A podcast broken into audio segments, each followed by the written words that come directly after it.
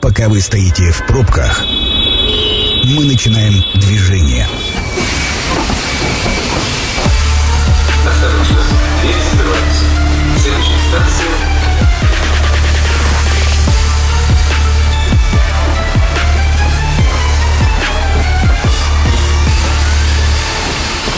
Метро. Главные темы Красноярска. Друзья, добрый вечер. Меня зовут Екатерина Кузьминых, а напротив меня человек, который вообще в представлении не нуждается, конечно, но у меня очень много регалий, которые я, Антон Иванович, прочитаю. А, в гостях у нас советник губернатора Красноярского края, заслуженный работник жилищно-коммунального хозяйства Российской Федерации, завкафедры инженерно-строительного института СФУ, доктор технических наук, доцент Анатолий Иванович Матюшенко. Здравствуйте. Добрый вечер. А, разумеется, говорить мы с Анатолием Ивановичем будем про сферу ЖКХ. А, поводом для нашей встречи послужила а, межрегиональная конференция на тему ЖКХ, энергетика, экология, которая с 15 по 17 а, марта пройдет в Красноярске. Но, конечно, не только про конференцию, а в целом про отрасль, как она развивается, а, потому что не так часто Анатолию Ивановичу удается заполучить в гости. А, Но давайте все-таки с конференции. Чему посвящена, какие основные проблемы и направления, потому что ни один круглый стол действительно без вашего участия там не обойдется. Ну, Спасибо. Традиционно накануне Дня работника профессионального праздника, который отмечается в третье воскресенье марта, это еще а, тема занята, э, организована с советских времен, и традиция эта сохраняется. А Накануне Дня работников проводится конференция. Это э, конференция включает в себя несколько позиций. Это пленарная часть, это торжественное собрание работников отрасли и круглые столы по направлениям, на которых мы будем обсуждать ситуацию, связанную с управлением жилым фондом, развитием малой энергетики, организацией водоснабжения, водоотведения, организацией работы с отходами производства, работу по подготовке кадров для отрасли, то есть те все жизненно важные направления, которые каждый день присутствуют в отрасли, которые требуют внимания и в которые есть проблемы. И вот у нас, э, я уже сказал, ежегодная конференция, мы ставим задачи, подводим итоги, ставим задачи, определяем узкие места в отрасли, а их очень много, и э, да- задаем направление. Ну, можно сказать, что действительно вот 21 век для отрасли ЖКХ э, удачный в каком плане, что современное жилье сегодня строится уже с учетом э, всех новых требований по теплоэнергосбережению. Э, Старое, ранее построенное жилье капитально ремонтируется, и при ремонте учитываются требования современности. Например, если э, производится капитальный ремонт кровли, то обязательно утепляются перекрытия. После этого в доме просто тепло становится, теплее становится. Если ремонтируется, капитально ремонтируется система отопления, то обязательно устанавливается э, индивидуальный тепловой пункт, который позволяет регулировать э, подачу теплоносителя в дом, таким образом, чтобы не было ни перетопов и, и не было холодно. Хотя все, все зависит, конечно, от настройки, от людей, человеческий фактор присутствует, но в меньшей степени, чем он присутствует вот там, где дом еще работает по старой технологии через элеваторные узлы. И мы э, наблюдаем, как только на улице потеплело, все форточки в доме могут быть открыты. А что такое открытая форточка? Это деньги, Теплопотери. это деньги из кармана э, жителей, собственников квартир. Вот, поэтому ставятся задачи, а каким образом двигаться дальше. А В части развития малой энергетики в последние годы очень тоже много сделается в Красноярском крае и за счет средств самих предприятий, которые именно малой энергетики, небольшой. Ну, я про все эти э, направления хотела бы отдельно на каждом из них остановиться. Хорошо. Давайте ЖКХ как, ну, такое самое близкое и понятное обычным людям. Один из круглых столов а, посвящен а, эффективному управлению многоквартирным домом. А в чем вообще, а, на ваш взгляд, эм, ну, как бы ключевые критерии эффективности?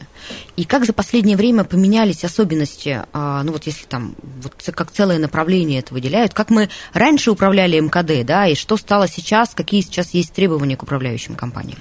Ну, в 21 веке э, появился федеральный закон, жилищный кодекс. О нем много слышат э, из жителей. И э, самое интересное, что этот закон, который вот уже сколько лет он существует, с 2006 года работает, и каждый год в него вносятся поправки, изменения, дополнения.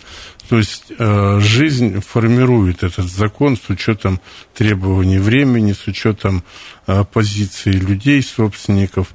А в этом законе появилось такое понятие, как управляющая компания. То есть это организация, которая берет в управление жилой дом, это фактически слуга собственников э, дома, населения, э, которое обязано организовать эксплуатацию дома, то есть организовать содержание дома, контроль за, его, за сохранностью всех его конструкций, подачу э, тепловой, электрической энергии, организовать работу лифтового хозяйства, вывоз твердых бытовых отходов, содержание территории, уборку лестничных клеток и так далее, и так далее. То есть много функций. Вот управляющая компания – это то, что я сказал, это конструкции. Но главная задача управляющей компании – научиться работать с людьми. Это самое, самое главное. То есть понимание между собственниками, жителями дома – и управляющей компании. Вот главное, о чем мы будем говорить. Вот мне кажется, что не находят сейчас в большинстве своем понимания, и одни всегда недовольны низкими сборами, потому что плохо жители платят за услуги, и сложно найти средства для расчета с ресурсниками, например, а жители всегда недовольны качеством оказываемых услуг, им кажется, что недостаточно чисто, не вывезено вовремя, не убрано и так далее. Вот как раз э, об этом мы и будем говорить. Ну, то есть это на, вечный спор, решить на нашем который сложно. столе. У нас сегодня в Красноярском крае, и особенно в городе Красноярске, достаточно большое количество управляющих компаний, которые как раз нашли взаимопонимание между жителями и э, значит, управляющие компании. Это такие компании, как Home Service, Квартал, Континент – ну, их мы можем много перечислять. То есть там действительно э, управляющие компании, руководители и специалисты слушают людей, отвечают на их нужды и организовывают работу именно таким образом. На, на многих таких домах заведены там чаты, сейчас это очень модно, где житель может просто э, заявить, не надо никуда писать, там письменное заявление написал, в WhatsApp, у меня там такие-то неприятности. Управляющая компания должна отреагировать. Вот так есть, работают сегодня многие управляющие компании. Ну и недовольство жителей тоже высказывают в этом же чате. То, что касается расчетов за энергоресурсы, то последние решения, которые были приняты в стране, э, сейчас практически все компании уходят от сбора э, платежей за ресурсы, а ресурсоснабжающие организации э, получают деньги напрямую от собственников э, квартир. То есть за отопление, за водоснабжение, за вывоз твердых бытовых отходов деньги идут напрямую. Там, конечно, тоже есть проблемы, связанные с платежами, но эта тема отдельно, она существует, существовала, существует и не только, не только в нашей стране, не только в нашей стране. Я вот изучал опыт Европы, Америки, к сожалению, такая тема там тоже существует. То есть люди по разным причинам э, не могут своевременно рассчитаться, ну и существуют юридические, так сказать, риски во взаимоотношениях между теми, кто управляет, кто поставляет ресурсы и кто этим пользуется. Но в основном граждане, э, наши граждане платят правильно. Анатолий Иванович, у нас в этом а, году, мне кажется, зимой было как никогда много порывов а, водопроводов. А, есть ли в этом какая-то системная причина?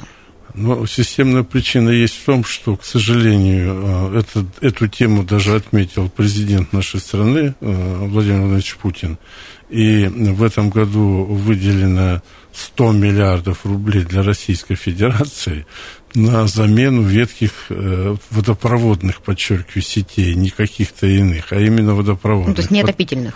Да, да, неотопительных. То есть ситуация связана с тем, что износ э, водопроводов, построенных давно, он достиг определенной критической точки. Но считается, есть определенные нормативные сроки службы чугунных э, водопроводов, э, железобетонных, асбест, из асбестоцементных труб и стальных. Вот наиболее сложная ситуация с остальными трубопроводами. Срок их службы нормативный 25 лет. А что такое 25. Это вот все... Ну, вы, конечно, сегодня все веками да. меряете. Да, но я хочу сказать, это нормативный срок службы. У нас, например, по улице Карла Марса лежит водопровод, построенный в 1912 году.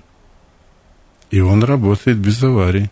Пока. Вот Еще не, не, Почему не пока? Он и будет работать да? без аварии, потому что трубы качественные, построенные руками, как положено, сделаны, и они работают. У нас есть и остальные водопроводы, которые работают по 50 и более лет.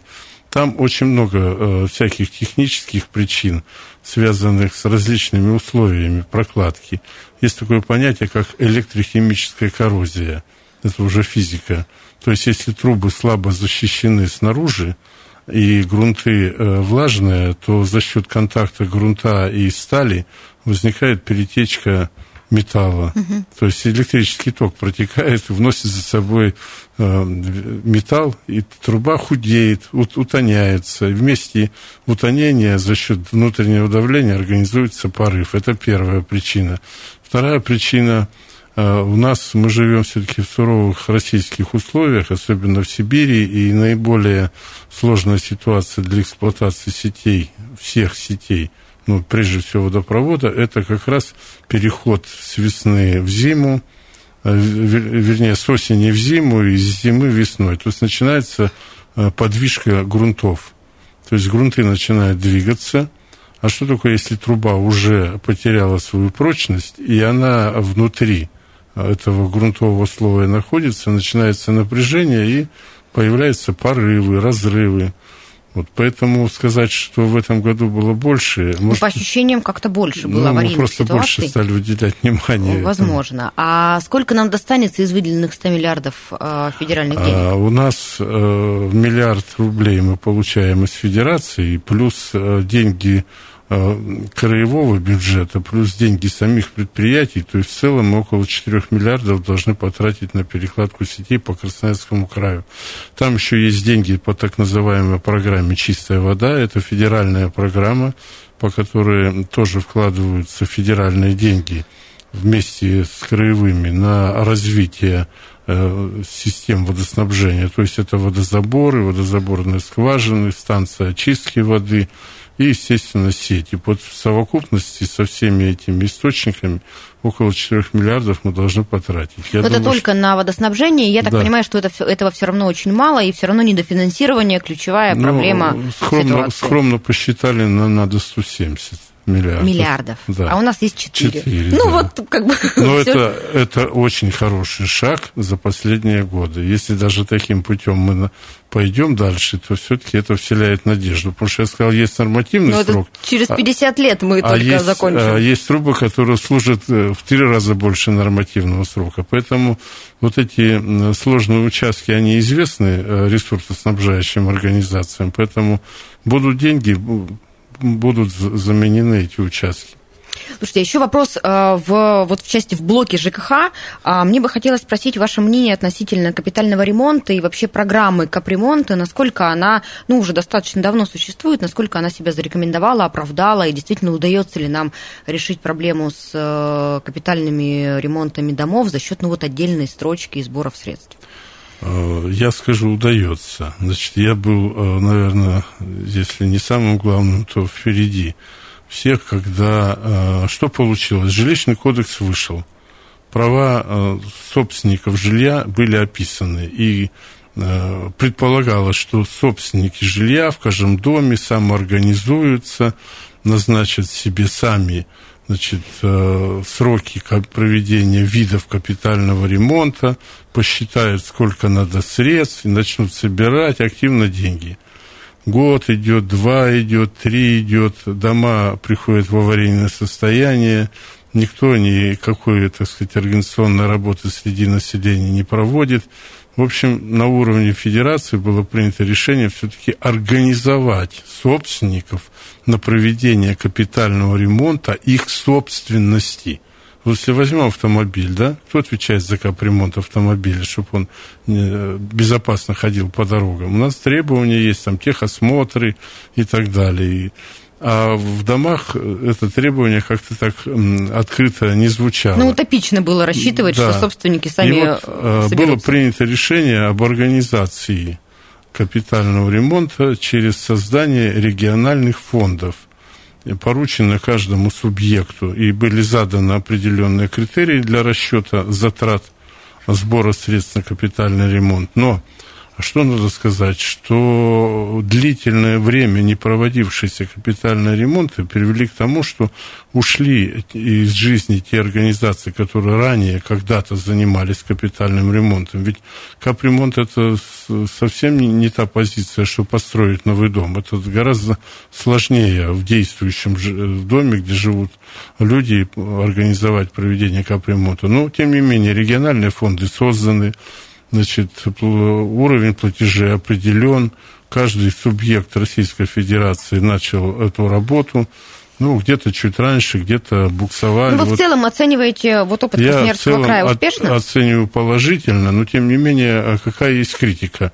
Учитывая недостаток э, подрядчиков, отсутствие опыта организации этой работы, мы в самый начальный период накопили определенный Э, жирок так называемый, он сегодня перекатывается из года в год, поэтому задают вопрос, а у вас 9 миллиардов на счете лежит, а что вы еще деньги собираете?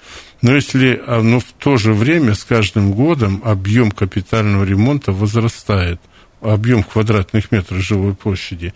Мы наконец-то научились правильно ремонтировать кровли, научились, создали эти организации, они выросли сами сегодня. Там э, очень низкая рентабельность, то есть прибыли там почти нет.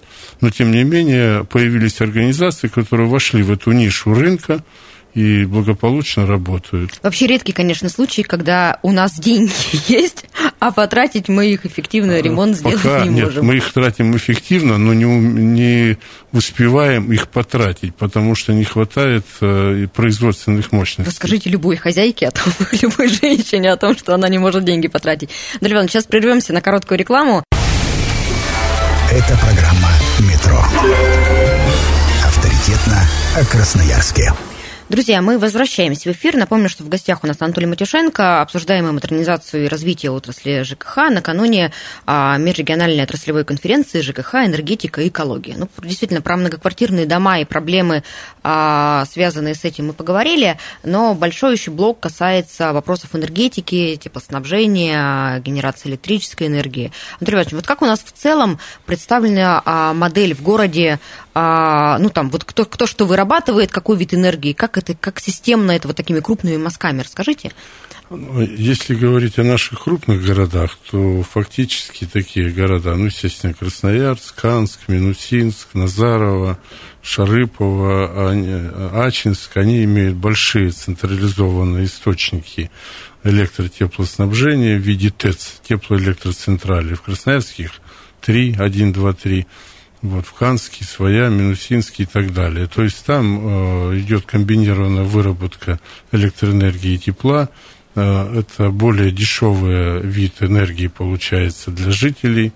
А в малых городах... Тепловой именно, не электрический. Тепловой, да. Электрический у нас формируется по другому совершенно подходу. Не будем об этом говорить. Вот. А то, что касается малых городов, как правило, они отапливаются обычными угольными котельными, обычными, стандартными. Понятно, что чем крупнее э, котельная, тем дешевле стоимость произведенной э, единицы тепла. Она измеряется в так называемых гигакалориях. Вот. В Красноярске э, мы знаем, что в соответствии со схемой развития теплоснабжения Э, идет полновесная замена старых котельных на подключение к ТЭЦ-1, 2, 3, и все меньше этих труб остается в Красноярске, хотя их еще достаточно много. Ну, что приводит, и помимо того, что и экономия для жителей, еще и улучшает... Но для жителей-то нет, потому что тариф-то не зависит от того... А, зависит. Зависит, кто, зависит. кто вырабатывает, да, кто генер... генерирующую мощность. Каждый энергоисточник утверждает свой тариф. Каждый. Он не единый по Красноярску. Поэтому, это для меня новость, да, говоря. Да, да. Вот, поэтому просто э, жители, которые не имеют достаточно доходов, для, за них государство доплачивает. Вот. То, что касается вот Красноярска, Канска, тут действует программа развития теплоснабжения, и здесь установлен тариф, который позволяет энергетикам решить вопросы по закрытию малых котельных, по реконструкции тепловых сетей, по присоединению э, всех объектов, запитанных ранее от старых котельных, своим большим сетям. Это радует. Значит, то, что касается малых поселений, где были разные котельные, доставшиеся в наследство от разных организаций, то программа э, в крае заключается в том, чтобы проводить реконструкцию, модернизацию таких котельных, меняя оборудование или меняя э, сами э, принципе работы этих котелен на более современные. Вот я думаю, что вы, наверное, слышали такие понятия, как терморобот. Нет, есть, не слышала. Ну, Но это, это та самая малая энергетика, да, это, мало, это все говорим, малая да? энергетика. То есть взамен э, старой угольной котельной, где э, кочегар, так называемый, лопатой кидал уголь в топку котла и вручную все регулировал. Значит, терморобот это автоматически, практически полностью регулирует подачу тепла, сжигание, все построено на современных уже управляемых системах. То есть человека там нет. Ну, это примерно как котел а, в, в частном доме, угольный, например, только чуть более серьезной да, а, вот. Сейчас, сейчас в новых домах индивидуальных появились такие маленькие термороботы. Вот как раз это, да, только там они большие, то есть э, топливо загрузили, и определенный период времени к нему никто не подходит, все работает в автоматическом режиме. Вот сейчас задача такая стоит, чтобы а, именно пойти по такому пути, ликвидировать старые вот эти неудобные, экономически неоправдывающие, экологически значит, загрязняющие э, поселения котельные на современные, которые позволяют организовать полновесное, качественное сжигание, то есть при этом уменьшается количество топлива, и вырабатывается большее количество тепла. Уменьшаются значительно выбросы в атмосферу. Фактически мы не увидим ни сажи, ни, ни золы из трубы, а идет белый порог из таких труб. То есть очень качественная работа таких котель. Она позволяет я говорю, экономику и экологию решить. Но а, по-прежнему топливом выступает бурый уголь. Да, у нас Красноярский край а, в основном работает на буром угле. То, что касается вот у нас проблемы частного сектора, да, это наши города Минусинский, Красноярск. А, вот когда мы жалуемся на атмосферные все дела, то больше э, загрязнения, особенно э, ароматизированных газов, создают угу. именно печные наши установки в частном секторе, потому что печи конструктивно, они не приспособлены для сжигания бурого угля, они рассчитаны на другие виды топлива, и поэтому при сжигании бурого угля не происходит полного сжигания, а в трубу вылетает из печки э, помимо СО2 еще куча всяких разных газов, которые являются пахнущими и загрязняющими атмосферу. Ну и неполезными, как минимум. Ну, для здоровья это точно не полезно. Поэтому есть некие программы, но одна из них это возможная газификация частного сектора, вторая программа возможная электрификация частного сектора. Ну, я считаю, там, где можно что-то делать, надо делать. Но газ пока к нам не пришел, обещают может быть, через пять лет он у нас полновесно появится для частного сектора, но там возникнет дилемма. А стоимость отопления на газе будет для человека чуть больше, чем на буром угле. Поэтому впереди нас ждет еще одно такое вот разочарование, но тем не менее к этому надо готовиться. То есть думать о своем здоровье. Э, Андрей Иванович, ну все-таки вот из-за... Понятно, что вот теплоэнергетика а, в этом моменте, когда мы говорим про небольшие населенные пункты, про частный сектор, она с экологией очень тесно связана. А все-таки по какому направлению вам кажется правильным а, идти? Ждать газа, переводить, э, там, менять печное оборудование, переводить на электроснабжение? Ну, по большому счету, ведь очень-очень много вариантов, а, и всегда есть свои плюсы и свои минусы. Вот э, такой магистральный вектор, а, вам кажется, каким Вы, должен быть? И, и здесь будет несколько. Первое, вот я сказал про котельные термороботы. То есть а там достигается качественное сжигание топлива, буроугля, с минимальным воздействием э, на атмосферу, то есть минимальным загрязнением. И это будет дешевле, чем работа на газе. То есть у нас все-таки буроуголь достаточно дешевый. Открытые разрезы. Красноярский край самый богатый в России по запасам буроугля. То, что касается частного сектора, то здесь э, подходы должны быть такие. Или это э, коттедж, где установлен маленький, как вы говорите, терморобот, который также позволяет достичь очень качественного сжигания, автоматически регулирует подачу тепла, и вопросов нет. Или э, использование газа отопление, или где-то электрическое отопление. То есть зависит от условий. Вот, допустим, мы говорим, э, Минусинский сегодня очень сложная ситуация угу. с экологией, особенно вот э, когда ветров нет. Мы посчитали, э, чтобы перевести отопление частного сектора Минусинска, надо полностью реконструировать систему электроснабжения, то есть построить новые линии электропередач, построить подстанции для того, чтобы подать туда электроэнергию для частного сектора. Цифра получилась достаточно внушительная, 2,5 миллиарда рублей. Но э, вот такие деньги готов ли сегодня бюджет вложить? И Тут плюс... вопрос бюджет какого уровня? Минусинского, я думаю, да, никогда в жизни. точно не потянет. И э, второй вопрос. Да, там предполагается тариф дешевле, чем он обычно. Там рубль э, за значит, киловатт, а не 3,70, угу. как сейчас для бытовой нагрузки. Но насколько это э, в перспективе удержится, эта норма, не окажется ли это, скажем так, заманчивой перспективой, когда государство перспективе не сможет обеспечить этот рубль?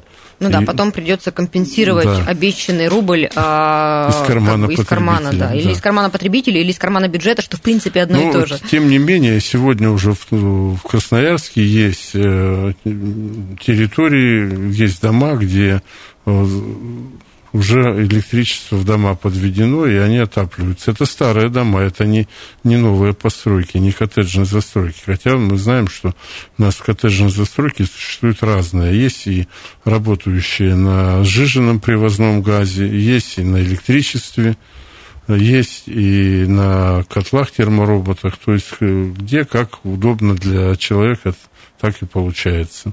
А в газификацию... В общем, будущее, я хотел бы сказать так, для больших городов это полная модернизация э, больших ТЭЦ, и э, организация отопления на территории Красноярска, Канска, Назарова, таким образом, чтобы этого тепла хватило для отопления всех домов, объектов социальной сферы, промышленных предприятий. Потому что если посмотреть на Красноярск, у нас еще в массе промышленных предприятий торчат собственные трубы. Но понятно, что не всегда там процессы получения тепла оказываются экологически чистыми. Но говоря про модернизацию, вы имеете в виду сохранение вид топлива? Да, сохраняя вид топлива. Ну и задача, конечно, требований к энергетикам, чтобы процессы сжигания э, топлива были организованы полновесно, и очистка дымовых газов по максимальным, так сказать, требованиям, чтобы минимизировать выбросы вредных газов э, и пыли в атмосферу Красноярска. А в газификацию Красноярска вы верите? Конечно. Но, а, вы знаете, мне кажется, что отчасти газ это примерно как метро. Когда мы говорим про строить метро в Красноярске, все представляют себе сразу московское метро, а это ведь совсем не так.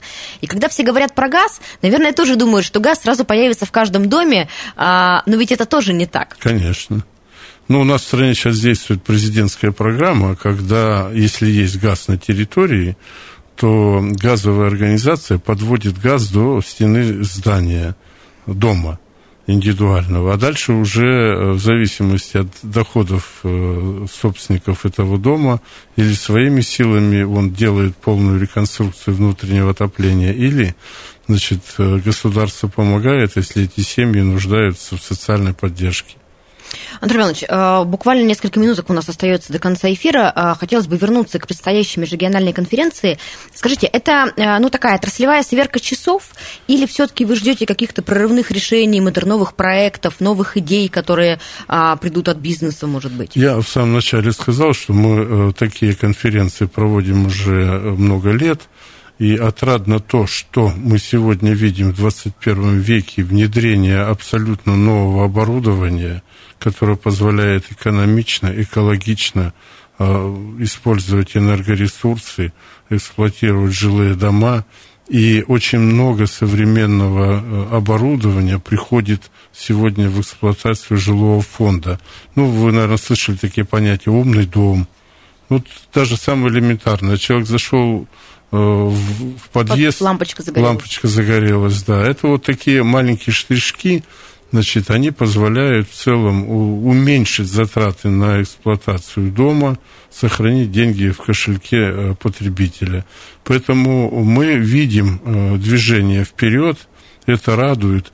Но с точки зрения обычного человека, да, который просто живет и э, не замечает этого, для него, когда все хорошо в квартире, тепло, светло, значит, лифт работает правильно, не пахнет мусоропровод, э, во дворе газон ухоженный или снег почищенный. Вот это самая лучшая оценка для системы ЖКХ. То есть нас не должно быть видно. А, ну и в любом случае накануне профессионального праздника мы, конечно, всех работников ЖКХ, которых хоть и не видно, но мы всех должны помнить, а, какую большую роль они играют в жизни каждого да, человека. Да, в крае работает более 60 тысяч э, жителей, э, именно работает в отрасли, которая обеспечивает сегодня комфорт, уют. Не всегда может быть качественно, но не всегда это и от них зависит. Мы ну, будем вами... верить, что они стараются. Да, они очень стараются, поэтому у нас будет собрание, на котором наиболее, э, скажем, такие ответственные работники будут поощряться и федеральными, и краевыми, и э, разными ведомственными наградами.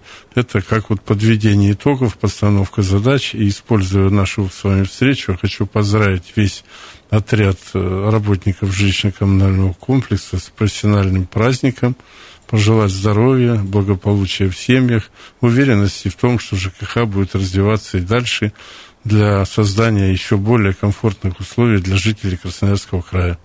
Присоединяемся к поздравлениям. А, Анатолий Матюшенко был у нас в гостях. Спасибо вам большое и всего доброго.